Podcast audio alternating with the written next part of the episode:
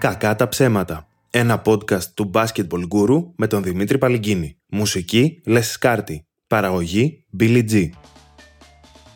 Καλησπέρα κυρίες και κύριοι. Άλλο ένα επεισόδιο της σειράς Κακά τα ψέματα από το Basketball Guru. Είμαι ακόμα ο Δημήτρης Παλυγκίνη, ασχολούμαι ακόμα με το stand-up comedy και αυτό νομίζω είναι το έκτο επεισόδιο της σειράς. Είμαι full ενθουσιασμένος για το σημερινό επεισόδιο, το περίμενα πώς και πώς. Το σημερινό επεισόδιο θα έχει λίγο, λίγο, λίγο, λίγο διαφορετικό ύφος. Θα είναι ελάχιστα πιο σοβαρό, ας πούμε. Και επίσης, επειδή υπήρξε μια αλλαγή πλεύσης με τον Basketball Guru, θα βρίζω. Θα είναι PG-13, γιατί λείπουν οι γονείς μου από το σπίτι και μπορώ να κάνω ό,τι θέλω. Το επεισόδιο ηχογραφείται Κυριακή πρωί ε, βασικά Κυριακή μεσημέρι, άρχισα να ξυπνήσω. Και σήμερα το βράδυ ξεκινάει το Παγκόσμιο Πρωτάθλημα Ποδοσφαίρου. Τώρα δεν ξέρω αν ασχολείστε με ποδόσφαιρο, δεν ασχολείστε με ποδόσφαιρο. Σίγουρα και να μην ασχολείστε με ποδόσφαιρο, έχετε ψιλοπιάσει ένα vibe ότι το Κατάρ που οργανώνει το Παγκόσμιο Πρωτάθλημα είναι λίγο κακά παιδιά. Γενικά υπάρχει αυτή η γκρίνια, ρε παιδί μου, στους μπασκετόφιλους, που δεν μπορεί να συνεννοηθεί τώρα η FIBA μεταξύ της με την Ευρωλίγκα, να συνεννοηθούν, να κάνουν, να ράνουν, να μην πέφτουν τα προκριματικά πάνω σε αγώνες Ευρωλίγκας. Ωραία, και υπάρχει μια γκρίνια τα τελευταία χρόνια. Ε, και μπαίνει μέσα η FIFA και λέει στους ποδοσφαιρόφιλους, ναι, τα έχουν κάνει μπάχαλο οι φίλοι μας οι μπασκετικοί, αλλά καταπατάνε ανθρώπινα δικαιώματα. Έχουν απαγορεύσει την πύρα. Όχι. Τώρα για όποιον δεν έχει την παραμικρή ιδέα για το τι παίζει με το Μουντιάλ του 22 στο Κατάρ, μια πολύ σύντομη περιγραφή. Το Κατάρ δεν πληρούσε τις προποθέσει για να οργανώσει ένα Μουντιάλ. Όμως πήγε και χρημάτισε, όπως φέρετε, μέλη της Επιτροπής της FIFA και πήρε τη διοργάνωση. Τώρα, το Κατάρ, αν δεν το γνωρίζετε, ε, δεν είναι και η πιο προοδευτική χώρα του κόσμου.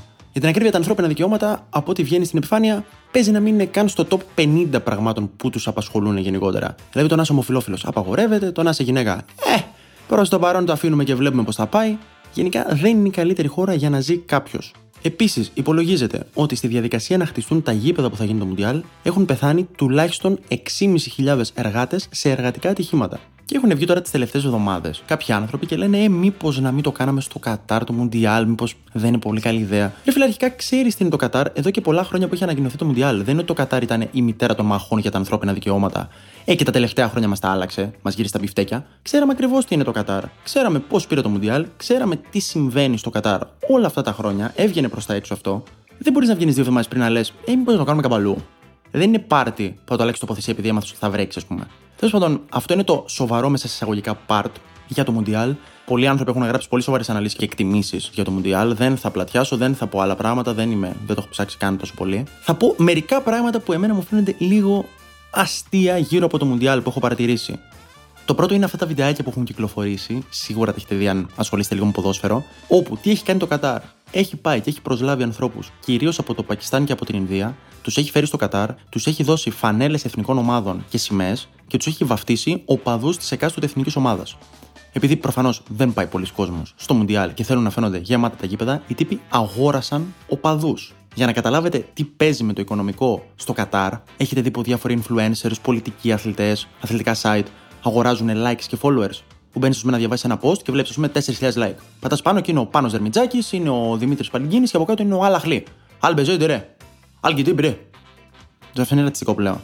Τέλος ένα αραβικό όνομα, ρε παιδί μου, που καταλαβαίνεις ότι μάλλον αυτός ο άνθρωπος που έχει κάνει like στο συγκεκριμένο post δεν τον πολύ ενδιαφέρει το ότι η Νίκη Βόλου έβαλε γκολ σωτηρία στο 48 απέναντι στον Πανσεραϊκό. Ίσως είναι αγορασμένο like.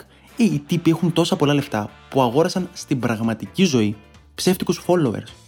Και είναι γαμάτο γιατί τους βλέπεις τα βίντεο αυτούς τους ανθρώπους και είναι υπερενθουσιασμένοι. Είναι full, full χαρούμενοι με αυτό που κάνουν. Και είναι και λογικό. Οι τύποι τους είπανε, θα έρθεις, θα δεις τις κορυφαίες ομάδες του κόσμου να παίζουν ποδόσφαιρο τζάμπα και θα σε πληρώνουμε για αυτό.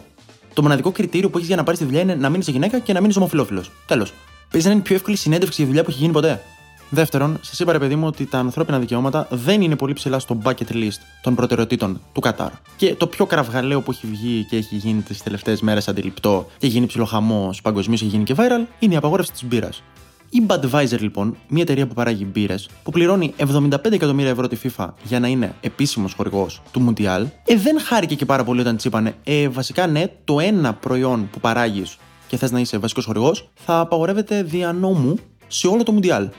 Έχετε προσπαθήσει ποτέ να μπείτε σε live με μπύρα ή με ποτό απ' έξω και να σας πιάσουν οι security και να μην σας αφήσουν να το βάλετε και να το χάσετε; Ε, αυτό έπαθε η Budweiser πληρώνοντα 75 εκατομμύρια ευρώ για μια μπύρα.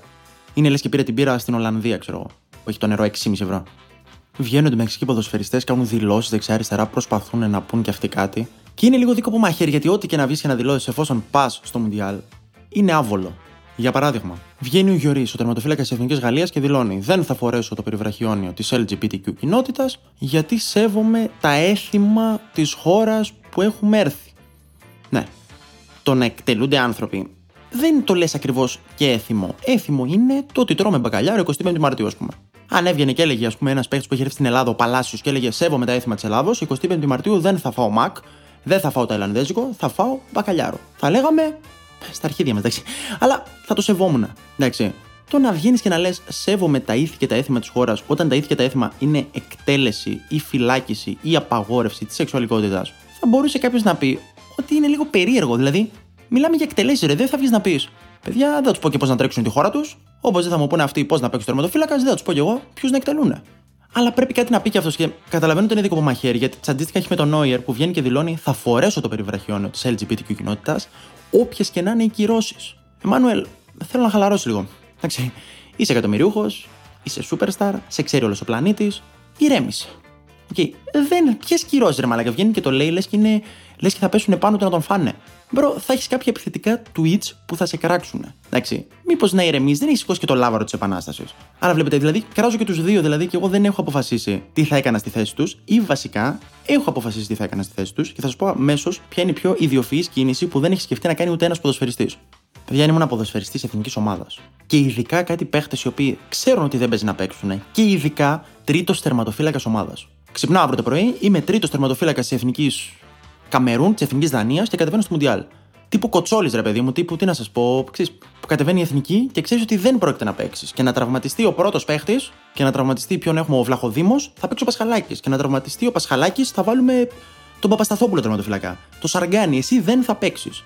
Παιδιά, αν ήμουν σε αυτή τη θέση, ξέροντας ότι δεν θα παίξω, θα έβγαινα και θα δήλωνα δεν κατεβαίνω στο Μουντιάλ γιατί δεν συμφωνώ με το Κατάρ. Τον μποϊκοτάρω. Και ξαφνικά από εκεί που είσαι ένας nobody, δεν σε ξέρει κανένας, δεν θα πιάσεις μπάλα ούτε στην προθέρμανση, παίζεις να πάρεις Νόμπελ ειρήνης όπως είναι αυτή τη στιγμή τα πράγματα. Ή ας πούμε, αν μάθαινα ότι δεν κατεβαίνω με την αποστολή της ομάδας, δεν με πήρε στην αποστολή προπονητής, θα έβγαινα την επόμενη μέρα και θα έκανα δήλωση. Ήμουνα κανονικά στην αποστολή, απλά μίλησα με τον προπονητή και του είπα ότι δεν θέλω να κατέβω γιατί δεν συμφωνώ με αυτό που γίνεται στο Κατάρ και σέβομαι και ευχαριστώ πάρα πολύ που σεβάστηκε την επιλογή μου και δεν με έβαλε στην αποστολή. Νόμπελ ειρήνης κι εσύ. Θα το μοιραστείτε με το τερματοφυλάκι από πριν. Πραγματικά ένας για τα μάτια του κόσμου να βγει να πει δεν κατεβαίνω. Άσχετος ρε, μπορεί να μην κάνει την αποστολή να πει για το αστείο Έλληνας ποδοσφαιριστής. Να βγει να πει δεν πέρασα, αλλά και να πέρναγα δεν πήγαινα. Μάγκας. Εντάξει, πεθαίνω και με τις δηλώσεις που κάνουν η FIFA. Δεν ξέρω αν τις έχετε παρακολουθήσει καθόλου.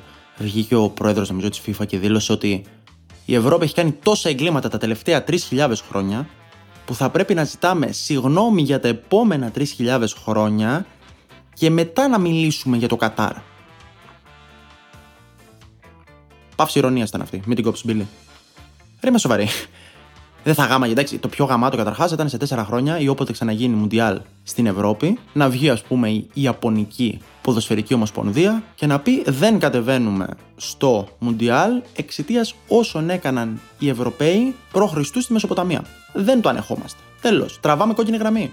Είχε κατασφάξει όλο τον κόσμο Μέγας Αλέξανδρος και θα πάμε να παίξουμε και μπάλα στην Ολλανδία. Εμείς δεν είστε σοβαροί. Δεν είστε σοβαροί. Μαλάκα, τι δήλωσε ο τύπος; Βέβαια, αυτό δεν ξεπερνάει την πιο αστεία δήλωση που έχει κάνει μέχρι στιγμής η FIFA, που με 6.500 νεκρούς από εργατικά ατυχήματα βγήκε και δήλωσε υπάρχουν δύο νεκροί από εργατικά ατυχήματα. Όχι απλά 100. Όχι απλά κανένας να πεις το παίζω τρελίτσα. Κανένας. Δεν υπάρχει νεκρός. Κάνουμε τους Κινέζους. Δύο. Συγκεκριμένα δύο. Οριακά δεν τους κατηγόρησε. Βασικά δεν τους κατηγόρησε. Οριακά δεν βγήκε να μας πει, ε, παιδιά, και δεν ήταν καν εργατικά ατυχήματα. Απλά τους πιάσαμε στο διάλειμμα να πίνουν μπύρα. Και τους εκτελέσαμε. Δεν ήταν καν εργατικό ατύχημα. Τους πιάσαμε στο διάλειμμα να είναι ομοφυλόφιλοι.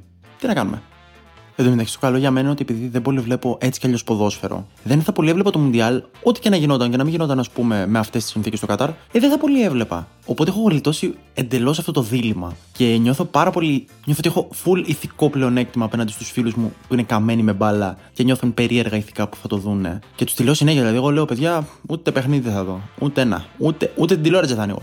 Ούτε απ' έξω από ο δεν θα περνάω, μη δω κατά λάθο παιχνίδι. Τώρα εσείς δεν ξέρω αν θέλετε να στηρίξετε τις εργατικές δολοφονίες. Δεν ξέρω, ο καθένας κάνει ό,τι πιστεύει. Και πραγματικά δεν ξέρω αν έχετε και εσείς φίλους που το κάνουν αυτό. Ψάχνουν να βρουν κάποιο τρόπο να πούνε ότι εντάξει, ξέρω, καταλαβαίνω την μαλακία. Αλλά είναι το Μουντιάλ γάμο. Δηλαδή, καταλαβαίνω ότι είναι σάπιο το Κατάρ, αλλά είναι και το τελευταίο Μουντιάλ του Μέση. Ε, δες μόνο την Αργεντινή. Ε, και ο Ρονάλντο είναι και αυτό. Είναι το τελευταίο Μουντιάλ και έχει πάθει και λίγο Κάνιο West. Έχει πάθει λίγο Irving τώρα τελευταία. Ε, δεν τον αφήνεις το φίλο στα δύσκολα. Ωραία, δες και Πορτογαλία. Και το Εκουαδόρ όμως είναι ενδιαφέρον ποδοσφαιρικό project. Τέλος πάντων, για να αλλάξουμε και λίγο θέμα, έγινε ο κλασικός μαραθώνιος πριν κάποιες μέρες και βλέποντας ειδήσεις για αυτό, σκεφτόμουν δεν έχουμε διαλέξει λίγο περίεργο τρόπο για να τιμήσουμε τη μνήμη του Φιδιπίδη. Τι θέλω να πω; Ο άνθρωπος αυτός έτρεξε από το μαραθώνα στην Αθήνα να μεταφέρει το μήνυμα της νίκης και πέθανε στο καθήκον. Μετέφερε το μήνυμα, τον ενικήγαμε και πέθανε. Ωραία. Και εμείς για να τιμήσουμε τη μνήμη του, τι κάνουμε; Φέρνουμε κόσμο από όλο τον πλανήτη, χιλιάδες κόσμος, να τρέχει χορεύοντας και ακούγοντας Ισαία Ματιάμπα για να κάνει την ίδια δικαιοδρομή που έκανε άλλο και πέθανε, να την κάνει αυτός χαλαρός με το παιδί του αγκαλιά. Σαν να του λέμε ρε παιδί μου, κοίτα παιδί, θεωρώ την αντίδρασή σου να πεθάνεις λίγο υπερβολική. Λίγο overdramatic. Λίγο drama queen. Δηλαδή πιστεύω με λίγες προπονήσεις και λίγο διατροφούλα το έβγαζες. Τον ξεφτιλίζουμε κάθε χρόνο ξανά και ξανά και ξανά. Πλέον δεν μας αρκεί καν ότι κάποιος τερμάτισε. Ψάχνουμε να βρούμε κάτι έξτρα για να συγκινηθούμε λίγο. Αιθίωπας τελείωσε το μαραθώνιο χωρίς παπούτσια. Πραγματική την προηγούμενη εβδομάδα. Παππούς 92 χρονών τερμάτισε το μαραθώνιο. Την επόμενη μέρα είδηση. 50χρονο τερμάτισε το μαραθώνιο καπνίζοντας. Μαλάκι τον έχουμε ξεφτυλίσει τον άνθρωπο το Φιδιπίδη. Το μόνο που έχει μείνει να δούμε είναι να διαβάσουμε είδηση νήπιο συνδύασε τα πρώτα του βήματα με την ολοκλήρωση του κλασικού μαραθωνίου. Ρε, τον έχουμε ξεφτυλίσει τον άνθρωπο. Δηλαδή, τι μένει να πάμε να κάνουμε παρκούρ πάνω στον τάφο του. Εγώ προτείνω να δίνουμε το όνομά του σε αρνητικά βραβεία, όπως είναι τα βραβεία Χρυσαβατόμουρα, να λέμε βραβεύτηκε ο Χρήστος Μελουσουκάκης με το βραβείο Φιδιπίδης για το καλύτερο αυτογκόλ της σεζόν. Για το αυτογκόλ που έβαλε με ψαλιδάκι στην τελευταία αγωνιστική της κανονικής περίοδου. Να δηλώνει ο παίχτης, ας πούμε, ε, νιώθω μεγάλη τιμή που παίρνω το βραβείο Φιδιπίδης για δεύτερη σερή χρονιά και είναι και προσωπική δικαίωση γιατί πάντα έλεγα ότι στημένο παιχνίδι δεν σημαίνει όχι θέαμα. Εν τω μεταξύ, το γαμάτο στην περίπτωση του Φιδιπίδη, που έμαθα μετά από ένα γνωστό μου, είναι ότι ο άνθρωπος, τέσσερις μέρες πριν τη μάχη του Μαραθώνα, έφυγε τρέχοντας να πάει στη Σπάρτη να ζητήσει βοήθεια. Γύρισε από τη Σπάρτη τρέχοντας, έφυγε για το Μαραθώνα τρέχοντας, έριξε κάτι φάπες, σβέρκωσε τους Πέρσες, καλό στα παιδιά, καλό στα 3-0, και μετά ξαναέτρεξε πίσω στην Αθήνα να μεταφέρει το μήνυμα. Και σκεφτόμουν, δεν είχαν ανακαλύψει τα άλογα. Επίσης, ο Φιδιπίδης ήταν ο μόνος αγγελιοφόρος που είχαμε στην αρχαία Ελλάδα. Θέλω να πω, πέθανε ο Φιδιπίδης και ήταν σαν να έπεσε το ίντερνετ. Εν τω μεταξύ, χρησιμοποιούσαν μόνο το φιδιπίδι. Η τύπη ήταν ικανή άμα δεν είχε πεθάνει να του λέγανε Λοιπόν, όπως είσαι, όχι, μην κάθεσαι, μην κάθεσαι, μην κάθεσαι. Λοιπόν, πίνει ένα μπουκαλάκι νερό και ξεκινάς. Κολυμπώντας για τη Σάμο, διορίστηκες καθηγητής φυσικής αγωγής στο τρίτο γυμνάσιο Καρλοβασίου. Με ύπτιο θα πας. Στα πλαίσια λοιπόν αυτού του παγκόσμιου εξευτελισμού του Φιδιπίδη, ξεκινάω μια νέα στήλη στην εκπομπή μας του Κακά τα Ψέματα που θα δίνω το βραβείο Φιδιπίδης του Διβδόμαδου σε κάποιον που έκανε κάποια μαλακία. Α πούμε, αυτό το διβδόματο θα δώσω βραβείο Φιδιπίδη σε ένα γείτονα που έχουμε, ο οποίος επειδή θέλει να παρκάρει πιο εύκολα κάτω από το σπίτι του, πηγαίνει κυριολεκτικά, χωρίς καμία υπερβολή, κάθε μήνα και αγοράζει σήματα, δεν ξέρω πού τα βρίσκει, αγοράζει σήματα για να αλλάξει τη διαρρύθμιση των δρόμων μόνος του, ώστε να μην μπορεί κανένας να φτάσει στο σπίτι του από κάτω και να μπορεί να παρκάρει πάντα εκεί. Και αυτό που γίνεται είναι ότι το κάνει κάθε μήνα, μετά έρχεται κάθε μήνα ο Δήμος, παίρνει το σήμα και η ζωή συνεχίζεται. Ο τύπος πρέπει να έχει αγοράσει 25 σήματα. Δηλαδή, σκέφτομαι, με τι μούτρα μπαίνει κάθε φορά στο κατάστημα που τα αγοράζει; Πάει σε διαφορετικό, τους λέει ότι δουλεύει στο Δήμο. Δεν καταλαβαίνω τι κάνει. Έχει χαλάσει άπειρα λεφτά στο να αγοράζει σήματα. Γιατί δεν βάζει και ένα, πάει και βάζει τρία μαζί. Για να είναι σίγουρος ότι δεν θα παρκάρει κανείς. Παλάκα σκέφτομαι ότι και οικονομικά να το δεις. Άμα δυσκολεύεσαι τόσο πολύ για παρκάρισμα, όλα αυτά τα λεφτά που έχει δώσει για σήματα, ο φιδεπίδη του διβδόμαδου, θα μπορούσε να τα έχει δώσει να πάρει ένα δίπλωμα μηχανής και να αγοράσει και ένα μηχανάκι. Μια χαρά. Να κάνει τη δουλειά του, να παρκάρει. Τέλος πάντων, θα θεσπίσουμε αυτό το βραβείο, το φιδεπίδη του διβδόμαδου. Άμα θέλετε, στείλτε μου κι εσείς στο Δημήτρης Παλγκίνη στο Instagram το φιδεπίδη του διβδόμαδου σας. Και αν έχουμε κάτι γαμάτο, θα το αναφέρω στο επόμενο επεισόδιο. Αν δεν μου στείλει κανένας για να ξεγελάσω λίγο τον αλγόριθμο, θα λέω εγώ στο επεισόδιο ότι μου στείλανε και καλά και θα τα βγάζω από την κούτρα μου. Ε, αυτό ήταν πάνω κάτω το επεισόδιο. Ελπίζω να μην το πολυβάρινα με τις 17 φορές που ανέφερα τη λέξη εκτέλεση για το Κατάρ. Ελπίζω να το κρατήσαμε λίγο πιο χαλαρό όσο γινότανε. Κάναμε μια αποκατάσταση της αλήθειας για το Φιδιπίδι, πολύ σημαντικό, check. Οπότε ναι, άλλο ένα επεισόδιο της σειράς Κακά τα ψέματα έφτασε στο τέλος του. Είμαι ο Δημήτρης Παλικίνη, ήταν το Basketball Guru. Μέχρι την επόμενη φορά σε δύο εβδομάδες. Αγαπήστε με, βρείτε με στα social media, στείλτε μου μηνύματα θαυμασμού, κάντε με αφίσα και βάλτε με στο δωμάτιό σας, κάντε με follow, στείλτε μου χρήματα στο iBank που θα έχω στο link στην περιγραφή και να είστε καλά.